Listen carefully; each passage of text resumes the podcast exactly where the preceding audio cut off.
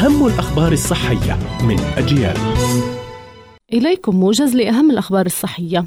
التمر أثناء وجبة السحور أو لكسر الصيام يعتبر أمرا مهما للغاية فهو يحتوي على الفركتوز الطبيعي كما أنه غني بالألياف ومن فوائد التمر أنه يحتوي على نسبة عالية من الألياف خاصة غير القابلة للذوبان ما يجعله صحي للجهاز الهضمي عند الإفطار.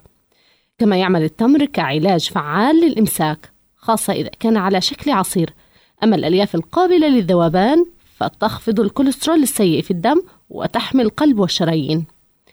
يعد الترطيب مهما للغاية للأشخاص الذين يصومون لأن الجفاف يعد خطرا شائعا يواجه بشكل خاص الذين يعانون من مرض السكري. لذا يجب التأكد من شرب كمية كافية من السوائل خلال الإفطار والسحور والتي يمكن الحصول عليها ببساطة من الماء أو مصادر أخرى كالليمون والفواكه والعصائر الطازجة دون سكر مضاف.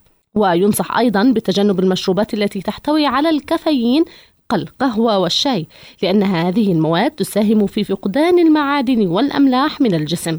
وإذا كان الطقس حارا خلال الشهر رمضان فحاول البقاء في منطقة أكثر برودة وتقليل النشاط البدني لتقليل كمية السوائل المفقودة.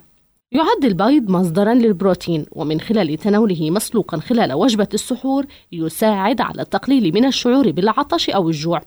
ويحافظ البيض على صحة الغدة الدرقية ويخلص الجسم من الخمول أثناء فترة الصيام ومن المشكلات المعوية وآلام البطن.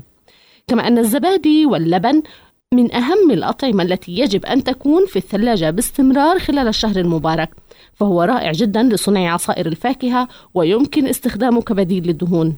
ومن فوائد الزبادي أنه يحتوي على مادة تساعد في عملية الهضم وتعزز من مناعة الجسم وتساعد في تنظيم حركة الأمعاء وتخفيف حدة الإسهال.